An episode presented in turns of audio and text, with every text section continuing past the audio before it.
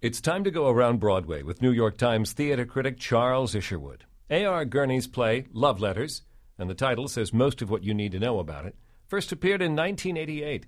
It's been seen off-Broadway and in innumerable regional and amateur theater productions since then. Its popularity has something to do with its simplicity, a lifelong correspondence between a man and a woman of the East Coast upper crust, and it's read, not acted, per se, on stage. But now, Love Letters has come to Broadway with a rotating cast of stars. Charles, Brian Dennehy, and Mia Farrow are the first two performers to kick off this run. How are they in Love Letters? Uh, they're both terrific, actually. His character is much more solid, and uh, Dennehy has a nice solidness to his acting. He's very grounded. Hers is a bit more frail and flighty, and uh, she's absolutely wonderful. It's emotionally vibrant, fully realized performance, which you don't necessarily expect. Uh, I was very impressed.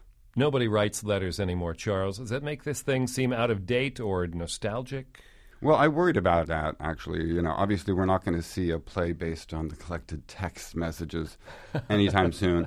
And that lends it actually a certain charm because you don't really, unless you pick up books of letters, you're not exposed to this form of writing, which is a unique form of writing.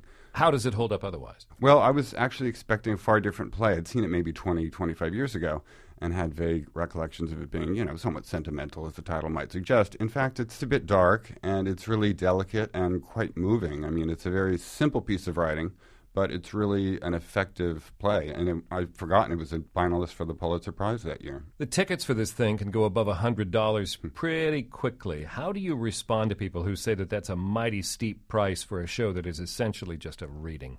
Well, I think that may be a tough selling point. Um, it depends what you go to Broadway for. I mean, if you really want to applaud the scenery, you want to have people tapping and singing, uh, obviously this is not the show for you. But if you're an admirer of A R. Gurney's writing and want to see really good performances in a very solid play, I think you won't be disappointed.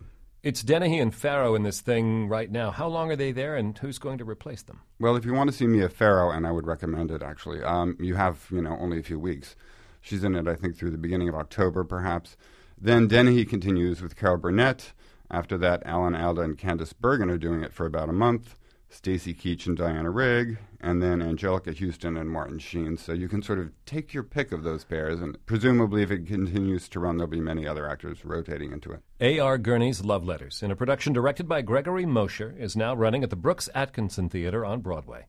We go around Broadway with Charles Isherwood of the New York Times each week here on W Q X R. W Q X R is supported by Manhattan Theatre Club, presenting The Country House, a new Broadway comedy by Donald Margulies, the Pulitzer Prize-winning writer of Time Stands Still and Dinner with Friends. Tony winner Daniel Sullivan directs this New York premiere about a family of performers who are forced to improvise when a weekend at their summer house takes an unexpected turn. The L A Times says The Country House is deliciously inviting and a good deal of fun. Now in previews on Broadway. Tickets at telecharge dot com.